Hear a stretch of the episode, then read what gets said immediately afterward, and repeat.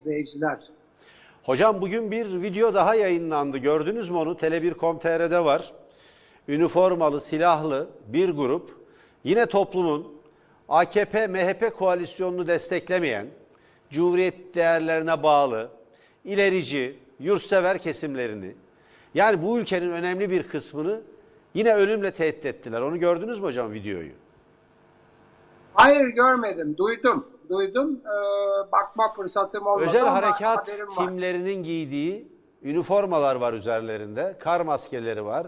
Ellerinde seri atış yapabilen otomatik tüfekler var. Tüfekler var. Arkalarında da HTŞ yani Birleşmiş Milletler'in terör örgütü terör örgütleri listesinde bulunan dinci, İslamcı, IŞİD, El-Kaide kaynaklı bir örgütün filaması var arkalarında da. Bu belli ki ya Kuzey Irak şey Suriye'de, Kuzey Suriye'de çevrildi, düzeltiyorum. Veyahut benzer bir yerde çevrildi. Yüzlerini açıkça ortaya koyamayacak kadar da korkaklar. Ben merak ediyorum şimdi devletin e, güvenlik güçlerinin herhangi biriminde çalışan resmi görevleri olan kişiler midir bunlar?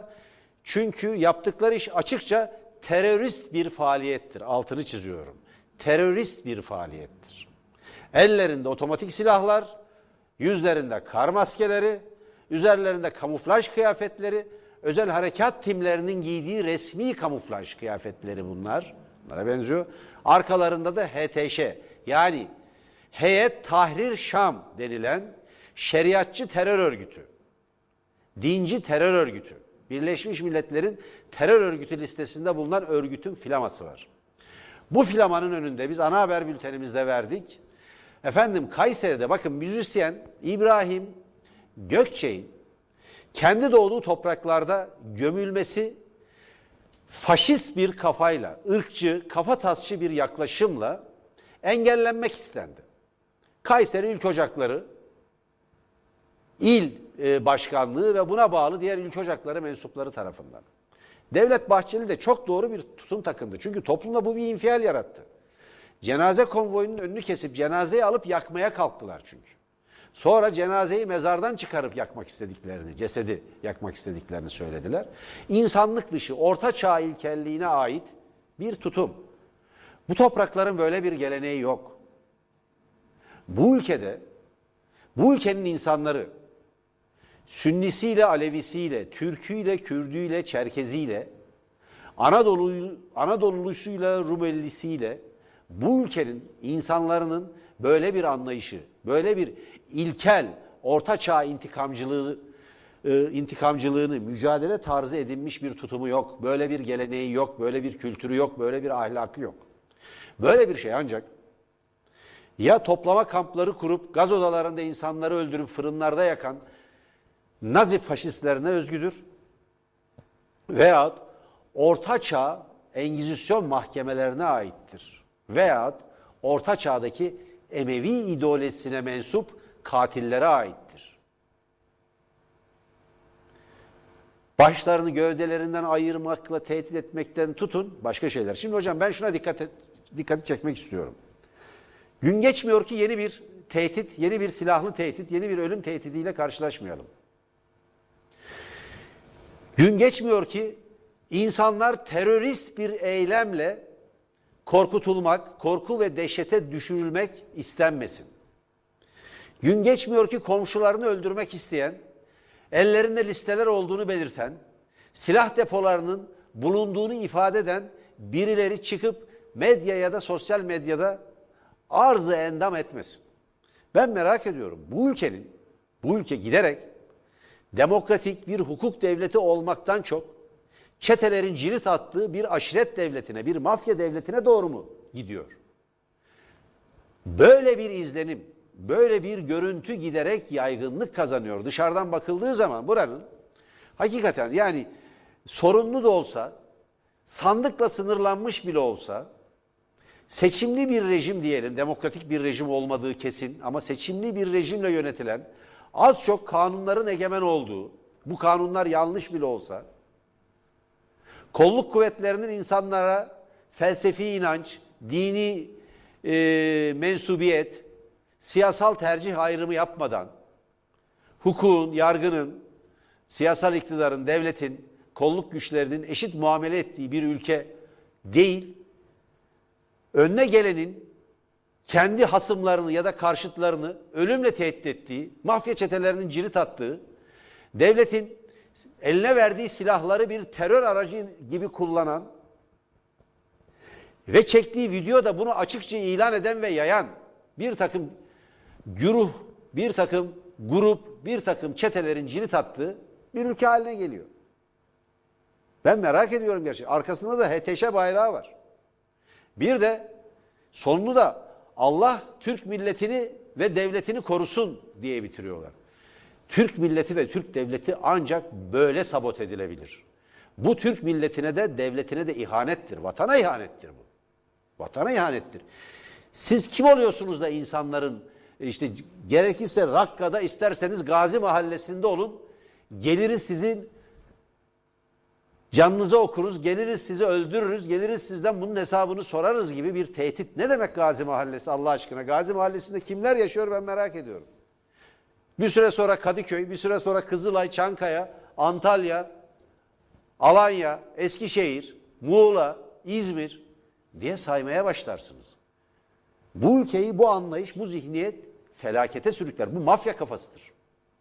Bu bir terörizmdir ve o videoyu çekenler de tipik bir terör örgütü faaliyeti içindedirler. Bu ülkede ya savcılar ya yasalar vardır ya da herkes başının çaresine bakacaktır. Böyle bir rezalet olabilir mi? Hala Sevda Noyan konusunda hiçbir savcı harekete geçmiş değil. Ya listem var diyor. Donanımımız hazır diyor. En az 50 kişiyi götürür bize benim ailem diyor. Bir de böyle hafif mahcup, utangaç. Şimdi o mahalleye sonra intisap etmiş ya, katılmış ya, iltica etmiş ya daha e, net bir kavramla. Üç kuruş, üç kuruş para için kendi hayatlarına ihanet eden ve kendi değerlerini satan insanlardır bunlar. Engin Noyan da öyle. Siz Fethullah Gülen çetesinin, terör örgütünün televizyonunda yıllarca program yapacaksınız. Ki o televizyonun sorumluları yurt dışından açıklama yaptılar. Biz onlara müzik programı yapın demiştik ama onlar birdenbire bir süre sonra tavır değiştirerek din programı yapmaya başladılar diye onlar bile şikayetçi oldu. Böyle bir soysuzluk örneğini başka bir yerde görmek mümkün değil. Siz komşularınızı ölümle tehdit edeceksiniz ve hiçbir savcı harekete geçmeyecek. Rütük toplanamamış hocam. Rütük de ceza veremiyor çünkü Rütük başkanının çok önemli mazereti varmış. Ama nedense o mazeret bizim için geçerli değil. Tele1'e bir ay içinde dört kez ceza verdiler. Bakın Türkiye'deki bütün televizyonlar arasında altını çiziyorum. Bütün televizyonlar buna muhalif televiz yayın yapan televizyonlar dahil. Bütün televizyonlardan daha fazla ve daha sık bir biçimde Tele1'e ceza verildi. Halk TV dün programını yapamadı ve Rütük tarafından gönderilen muhalif bir televizyon önemli e, yayıncılık odaklarından biridir Türkiye'nin. Bağımsız yayıncılık yapan, yandaş yayıncılık yapmayan önemli bir televizyon kanalıdır. Onunla ben dün yani Halk TV ile dün dayanışma içinde olduğumuzu ilan ettim burada. Bir kez daha altını çiziyorum. Dün ekranını karartmaya kalktılar. Gönderdikleri belgeseller yayınlandı. Yürütmeyi durdurma kararı aldılar mı, aldırabildiler mi, aldıramadılar mı bilmiyorum. Bu akşam prime time dediğimiz bizim yani en çok izlenen saatler diye bilinen saat 20 ile 23 arasında e, nasıl bir program, özellikle 21'den sonra nasıl bir program yapacaklar bilmiyorum. Ee, Ebu Bekir Şahin hem dün hem bugün mazeretliymiş, rütük toplanamadı. Yani Ülke TV'ye, yani Kanal 7 grubuna bir ceza kesilemedi. Hemen hatırlatalım ki Kanal 7'nin yönetimi de bir açıklama yaparak programda söylenen sözlere katılmadıklarını ve doğru bulmadıklarını ilan ettiler. Bu da olumlu bir gelişme diye biz burada bunu kaydettik. Hocam böyle bir kamuflaj kıyafetli, eller otomatik silahlı, muharebe silahları, üç kişi bugün de tehdit etti. Nereye doğru gidiyor hocam Türkiye? Dışarıdan ya da yukarıdan bir bakışla burası hukukun üstün olduğu, insanların can ve mal güvenliklerinin bulunduğu bir ülke mi?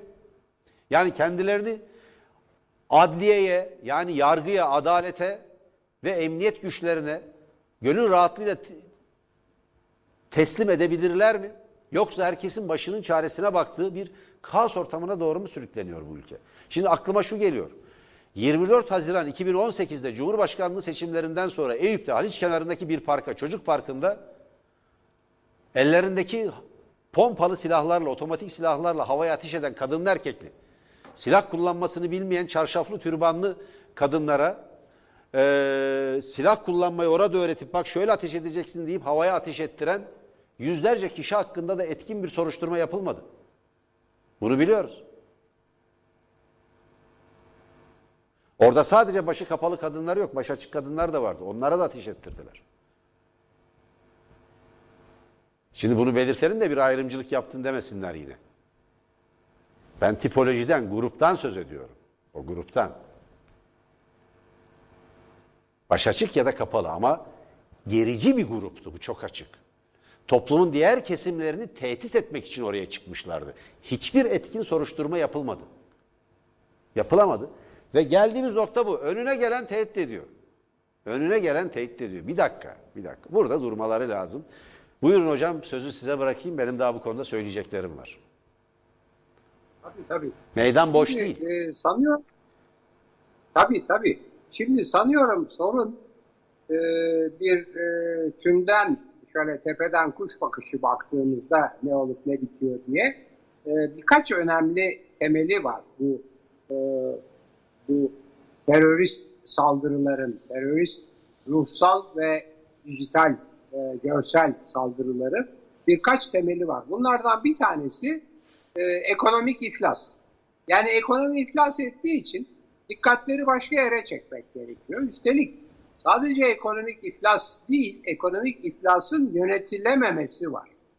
Çünkü ekonomik iflas işte e, yani en sonunda gidip IMF'in kapısını çalmayı gerektiriyor. Çünkü güven kayboldu. IMF IMF'in kapısı güven için çalınır biliyorsunuz. Yani bir ülkeye, bir ülke ekonomisine güven kaybedildiği zaman IMF'den e, destek istenir. IMF gelir bakar işte şunu yapacaksın bunu yapacaksın der. Ona güven verilmesi için bir güvence e, programı hazırlar. Yoksa o ülkeye ne yatırım yapılır, ne kredi gelir, ne dış ödemeler e, yapılabilir, ne bankalardan tekrar destek alabilir filan. Şimdi bu durumdayken geçen hafta bir Fars, e, bir, bir, bir böyle e, aslında bir e, ekonomik ve mali skandal, siyasal ekonomik ve mali bir skandal ama yani hani tiyatro tabiriyle bir gülünç oyun, hızlı bir oyun yaşandı.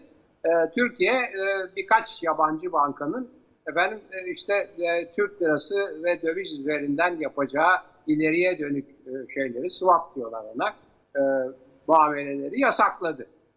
Yasakladı. Bak o kadar ters bir şeydi ki bu yani güven kay, kaybının olduğu yerde vay Londra işte kapitalistleri Londra e, odakları bize saldırıyor biz de onlara res çekiyoruz filan deyip bu kadar yanlış bir şey yapınca çünkü yapılan yapılan bir e, klasik bankalar arası ileriye dönük bir döviz e, alışverişi yani bu gayet klasik bir şey adı da var swap ne hukuka aykırı ne mali e, iktisadi e, bankacılık ilkelerine aykırı bunu yasakladı Üç gün sonra hafta sonu biter bitmez bunu kaldırmak zorunda kaldı. Çünkü daha büyük perişanlık oldu. Tam o sırada ben Cuma günkü programda söylemiştim. BDDK aracılığıyla ve Merkez Bankası aracılığıyla alınan önlemler Türk lirasının değerini korumaya değil düşürmeye yol açacaktır. Dikkat edin korumak için alıyorsunuz ama ya yani bunu iktisat birinci sınıflarda okuturlar. Bu yaptıklarınız tam tersi sonuç verecek dedi. Çünkü hepsi güven kaybettirici şeyler. Bu kadar açık. Yani enflasyonu arttırıcı, güven kaybettirici bir takım şeyler yapıyorlar. Şimdi birinci neden bu sevgili yana. Şimdi bunu nasıl örtbas edecek? Bunu nasıl nasıl bunu kamufle edecek? İşte böyle iki günde bir, her gün hatta şimdi gün her güne bildirildi. Birileri çıkacak, asarız, keseriz, ölür. Önde önce önce bir darbe söylentisi çıkaracak. Kendisi çıkaracak. Kimsenin lafı falan ona ettiği yok. Kimse istemiyor da yapacak da yok. Mümkün de değil zaten. Kimse de istemiyor. Yani ne istek var. Hocam ne CHP var, kimle ne yapacakmış yapacak- darbeyi hocam? Belediye zabıtalarıyla mı? Hep şey, valla ne bileyim ben yani. Valla bir darbe yapılacaksa Neyse. siz sürekli bunlar sağa sola silah depolamışlar. İşte silahı eline alan tehdit ediyor Türkiye'de muhalefet çevrelerini. Muhalif yurttaşları, AKP'ye oy vermeyenleri, cumhuriyetçileri. Cami cemaatinin bir Evet kısmını. yani Herhalde Evet zabıtayla. yani söyleyeceğim. Evet fiktif, sanal olmayan olmayan bir darbe e, mitolojisi yarattılar.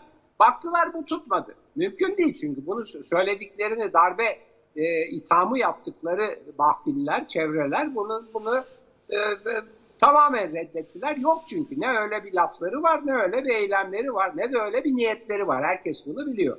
O tutmayınca bu sefer bu silahlı tehditler ve halkın bilmem işte silahlı tepkileri başladı. O da tutmadı. Şimdi askeri tehditlerle veya işte asker benzeri güvenlik güçleri tehditleriyle. Birinci sebep bu benim gördüğüm. Tabii ikinci sebep, ikinci sebep e, bunun da bir sonucu olan ama çok daha temelde yatan bunları paniğe sevk eden sebep oy kaybediyor olmalı. Şimdi bunu insan tabii bir e, toplum bilime bakan, toplum bilim bilen birazcık öğrenmeye çalışan ve topluma bakan biri olarak bunu söylüyor. E, yani soyut olarak ben burada çok tekrarladım. Hatta siz galiba bu 18 dakikanın tanıtımında o o bölümü tekrarlıyorsunuz. Yani e, otoriter eğilimli iktidarlar güç kaybettikleri zaman baskılarını arttırırlar. Yani bu gayet tarihin bize öğrettiği e, siyasal bilimin en temel ilkelerinden biridir. Şimdi öyle bir durum var. E, fakat tabii e, aksi o ikinci cümle de var arkadan. E, güç kaybettikçe baskılarını artırırlar. Baskılarını kaybettikçe güçlerini ve desteklerini daha da çok kaybeder. Şimdi asıl sebep bu. Yani iktidardan gittiklerini görüyorlar. Anketler ellerinde, halkın tepkisi ellerinde.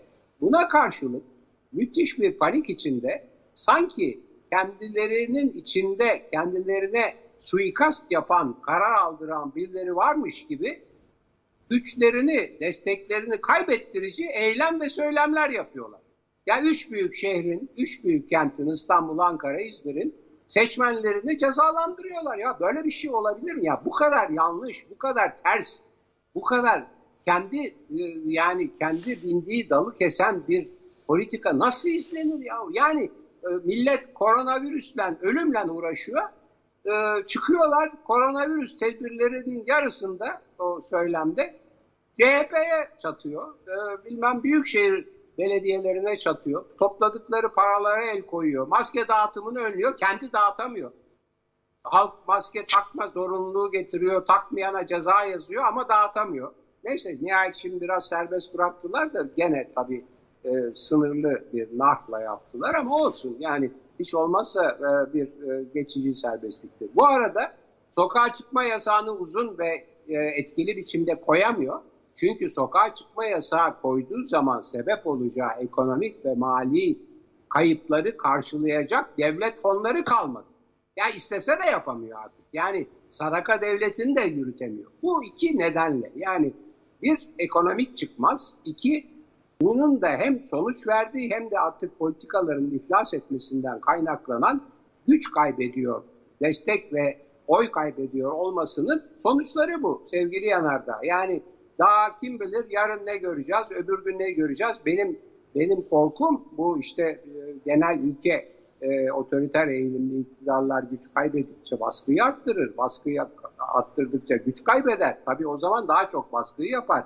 İnşallah daha kötü olaylara sahne olmaz Türkiye. Şimdi sizin daha söyleyecekleriniz vardı. Onun için ben size devrediyorum. Ben de Buyurun. kısaca tutayım hocam. Söyleyeceklerimin önemli bir kısmını belirttim. Ben savcılığın derhal harekete geçmesi gerektiğini düşünüyorum. Ya bu ülkede kanunlar hakimdir ya da bu ülkede zorbalar hakimdir. Bu iki şeyden birine karar verecektir iktidar. Ya önüne gelen herkesi tehdit edecektir.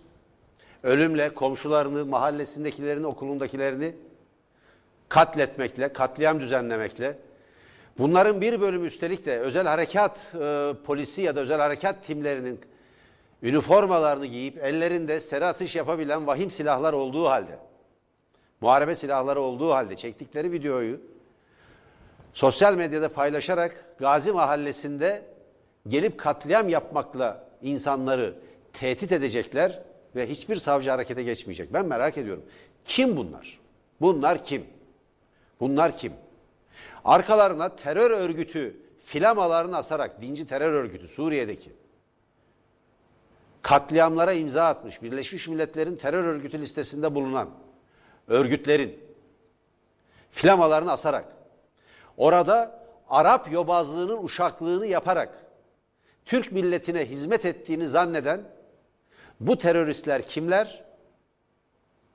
Ona buna bakın Arap kültürünü Arap kültürü tarafları demiyorum. Kadim ve büyük bir kültürdür. Ama Arap yobazlığı Emevi ideolojisidir. Emevi kültürüdür. Çöl kültürüdür. Kadını aşağılayan, ikinci sınıf hale getiren, bilime kapalı, akla kapalı, ilkel orta çağ zihniyetidir. İşte o Arap yobazlığına uşaklık edip Türk milletine hizmet ettiğini zanneden o teröristler hakkında soruşturma açılmalıdır. Ne demek bu ya? Evet. Rakka'da da olsa, Gazi'de de olsa geliriz, hesabını sorarız demek ne demek? Silahlar elde, video çekerek siz paylaşıyorsunuz. Soru çok basittir ben hocam. Bir, bir ben, ben burada bir saplama yapmak Buyurun. istiyorum. Bu televizyonlarda özellikle hem sosyal medyada hem televizyonlardaki bu tehditler ve terör e, gösterileri hakkında. Şimdi Rütük e, çok belli bir biçimde yetkisini kötüye kullanıyor.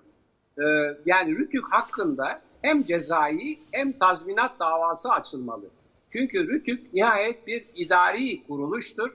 Bu idari kurul bu idari kurul yetkisini, görevini kötüye kullanıyor kardeşim. Bu suçtur. Bu bu her türlü ülkede her ceza yasasına göre, her anayasaya göre suçtur. Görevini kötüye kullanmak. Hem e, tele, TR1'e yaptığı ve Halk TV'ye yaptığı, KRT'ye verdiği cezalar hem de ceza verilmesi gerekenlere ceza vermemesi artık bunun görevini kötüye kullandığını tescil etmiştir. Yani bunlar delilli, kanıtlı, e, tanıklı, herkesin göz önünde olan şeylerdir. Kesinlikle Rütük aleyhine dava açılmalıdır. Ben böyle düşünüyorum.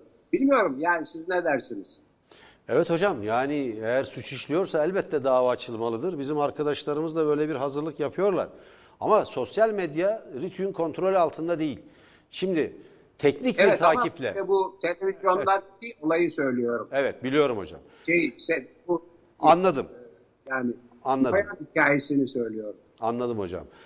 Ee, fakat polis savcılık emriyle teknik takip yaparak bu videonun nerede paylaştığını, nereden dağıtıldığını, nereden yayıldığını pekala bulabilir. Bulabilir. Gayet tabii canım. Sabaha karşı ortaokul öğrencilerinin evini basıyorlar ya. Kimlik tespit edip sen böyle böyle bir tweet atmışsın diye kimlik tespit edip sabaha karşı çocukların evini basıyorlar. Çok basittir. e, Ya müsaade kanun devletidir, başka- ya hukuk devletidir, ya mafya devletidir, çete devletidir, aşiret devletidir Türkiye. İkisinden birine karar verecek. İnsanlar karar verecek. Ben buradan bizi izleyen bütün yurttaşlarımıza, herkese sükunet içinde olmasını, sakin olmasını, hiçbir kışkırtmaya, provokasyona itibar etmemesini özellikle, özellikle telkin ediyorum. Özellikle öneriyorum. Bu bir kışkırtma, bu bir provokasyon. Yani bir yerde, bir yerde ya masayı devirip kavga çıkarmaya çalışan birileri var. Elbette biz İsa Evet, peygamber evet, tavrını takınmayacağız. Yani bir yanağımıza tokat atıldığı zaman öteki yanağımızı uzatacak halimiz yok. Fatih Tezcan gibi soytarıların yaptığı gibi eşimize, çocuğumuza, kızımıza saldırıldığı zaman gereğini yapmasını biliriz. Bu başka bir şey. Herkes yapar. Bu bir nefsi müdafadır. Ama ama ortada kaybeden, iktidarı kaybeden, artık gidişi kaçınılmaz olan, bunu herkesin gördüğü bir siyasal iktidar ve onun ne diyelim? Onun böyle çığırından çıkmış taraftarları var. Provokasyon yaratmak, kavga çıkartmak, çatışma yaratmak isteyenler. Bunlara karşı dikkatli olmak, huzuru ve toplumsal barışı sağlamak, korumak için son derece serin kanlı davranmak gerekiyor. Onların göstermediği, göstermediği bu tavrı özellikle bizi izleyenlerden göstermeleri gerektiğini, göstermelerini istiyorum, göstermeleri gerektiğini düşünüyorum. Diğer taraftan Doğru. bu ülkenin emniyeti, polisi, jandarması, adliyesi harekete geçmelidir. İçişleri Bakanı Sayın Süleyman Soylu harekete geçmelidir. Kimdir o özel harekat üniformasıyla insanları tehdit edenler kimdir bulup çıkarmalıdır. Yoksa şöyle bir şey mi var? Yani onlar aynı zamanda AKP iktidarının militanları mı oldular? Siyasal İslamcı, cihatçı mı onlar? Bu ülkenin cumhuriyetçilerine, Atatürkçülerine, AKP'ye oy vermeyenlere ki bu rakam yüzde altmışları, yüzde yetmişleri geçiyor artık. Bunları katletmeyi düşünecek kadar çığırından çıkmış, açıkça suç işleyen, açıkça bu suçtur. Suç işleyen bu kişiler kimse bunları bulup çıkartmakla yükümlüdür. Bir şey daha belirteyim. Hiç meydan boş değil. Meydan hiç boş değil. Hiçbir kuru tehdit ne bu iktidarın gidişini ne de bu ülkedeki huzur, demokrasi, özgürlük arayışını ortadan kaldırabilir. Bu bir cehalettir. Bu ilkel bir faşist zihniyettir. Buna karşı herkesin birlik içinde mücadele etmesi gerekiyor. Ve provokasyona özellikle dikkat edilmelidir. Ama bu şu demek değildir. Kimse kuzu kuzu, kurbanlık bir koyun gibi de kimseyi beklemeyecektir. Aynen Aytun Çıray'ın dediği gibi bu tehditler toplumdaki silahlanmayı artıracak. Gerilimi artıracak. Çatışma ve kavga ortamını yayacak bütün ülkeye. Toplumu evet, zehirleyecek evet. bu anlayış. En tehlikeli yanı bu. En tehlikeli yanı bu. Buyurun hocam. Şimdi bu bu e, tehditler, bu e, terörist e, gösteriler vesairelerin iki sebebi olduğunu söyledim. Biri ekonomik iflas, öbürü onun da bir sonucu olarak iktidardan gidiyor olmaları. Şimdi bu, bu iki sebebin bir sonucu daha var.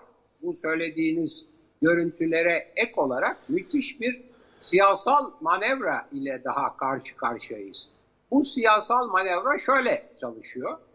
Ee, görüyoruz bunu e, sosyal medyada ben görüyorum. PKK eşittir HDP, eşittir CHP ve CHP, HDP, PKK veya CHP, PKK vesaire biçiminde bir defa 6 milyon oy almış olan meşru ve e, yani ciddi bir partiyi terörle özdeşleştiriyorlar. Oysa bizzat kendileri şu laflar kendilerinin lafı. Dağdan inin, dağdan inin, ovada politika yapın. Silahı bırakın, meşru politikaya gelin. Meclis çatısı altına gelin diyenler bizzat kendileri, şimdi isim isim saydırmasınlar bana bunu. Üstelik de PKK ile oturup müzakere edenler de kendileri. Şimdi Türkiye'de 6 milyon oy sahibi olan bir meşru parti var.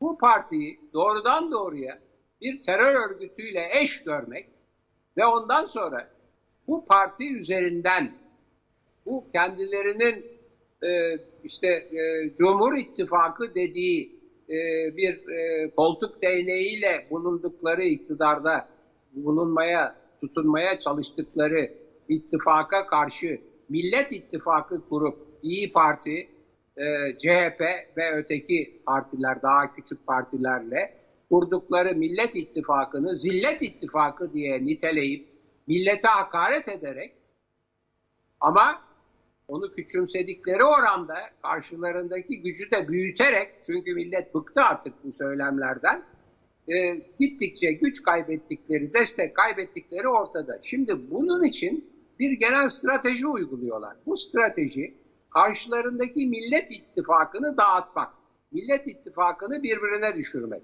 Nedir o Millet İttifakı'nın karnı? O Millet İttifakı'nın resmen içinde olmayan HDP üzerinden İyi Parti'yi yabancılaştırıp CHP ile İyi Parti'yi kapıştırıp HDP üzerinden yine PKK bağlantısını ve eş, eş değerli olduklarını iddia ederek Millet İttifakı'nı bozmak.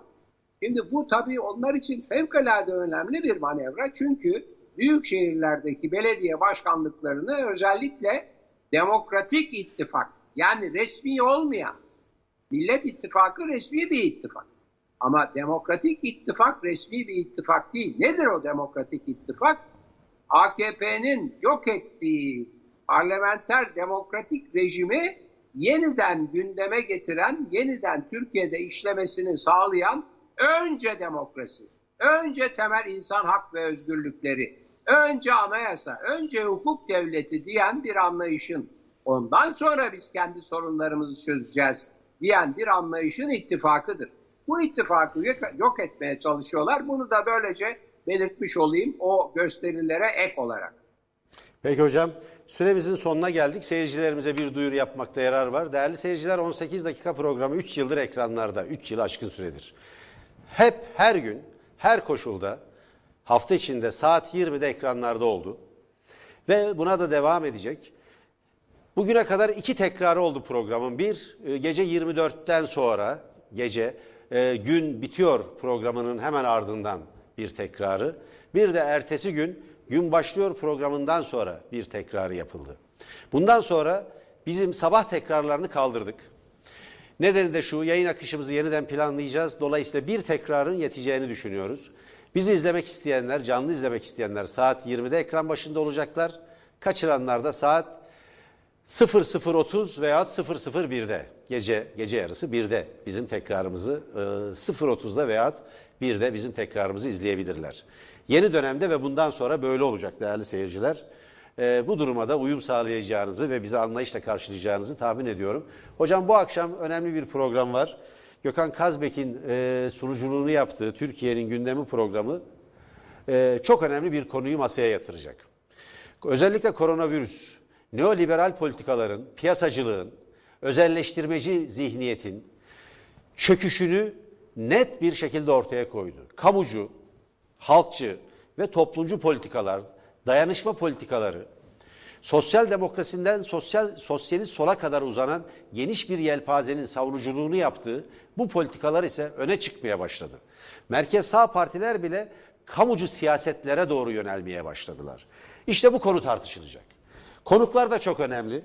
Cumhuriyet Halk Partisi Parti Meclisi üyesi bir dönem genel başkan yardımcılığı ve parti sözcülüğü yapmış İzmir milletvekili, halen İzmir milletvekili ve parti meclis üyesi olan Selin Sayek Böke İzmir'den katılacak. HDP Grup Başkan Vekili, Halkın Demokratik Partisi Grup Başkan Vekili ve Milletvekili, İstanbul Milletvekili Saruhan Oluç Ankara stüdyosundan katılacak. ÖDP eski genel başkanı ve yeni Sol Parti'nin kurucularından, onun lider kadrosu içinde yer alan Alper Taş İstanbul stüdyomuzda olacak. Ee, ve e, pardon Saruhan Oluç Skype'la katılacak. Türkiye İşçi Partisi Genel Başkanı Erkan Baş da Ankara stüdyomuzda olacak.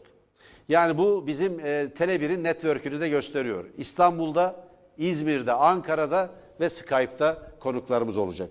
Alper Taş, Erkan Baş, Selin Sayakböke ve Saruhan Oluç ve ekranın her görüşe açık olduğunu, her her evet. görüşe, demokrat her görüşe hatta demokrasi karşıtlarına da imkan vermeye çalışan ama onlar gelmiyorlar, kendileri bilirler. Ama her görüşe açık bir ekran olduğunu buranın o da belirtiyor ayrıca teknik olanaklarına ek olarak. Evet. Saat 21'de yine dinleyin. Bu programın e, tekrarı da gün bitiyorun ardından.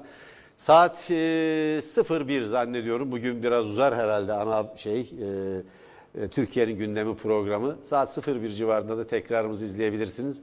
Ertesi sabah tekrarı yok. Hoşçakalın. Değerli izleyiciler, baskıya karşı en güzel direniş tebessümdür. Bunu da unutmayın. Evet.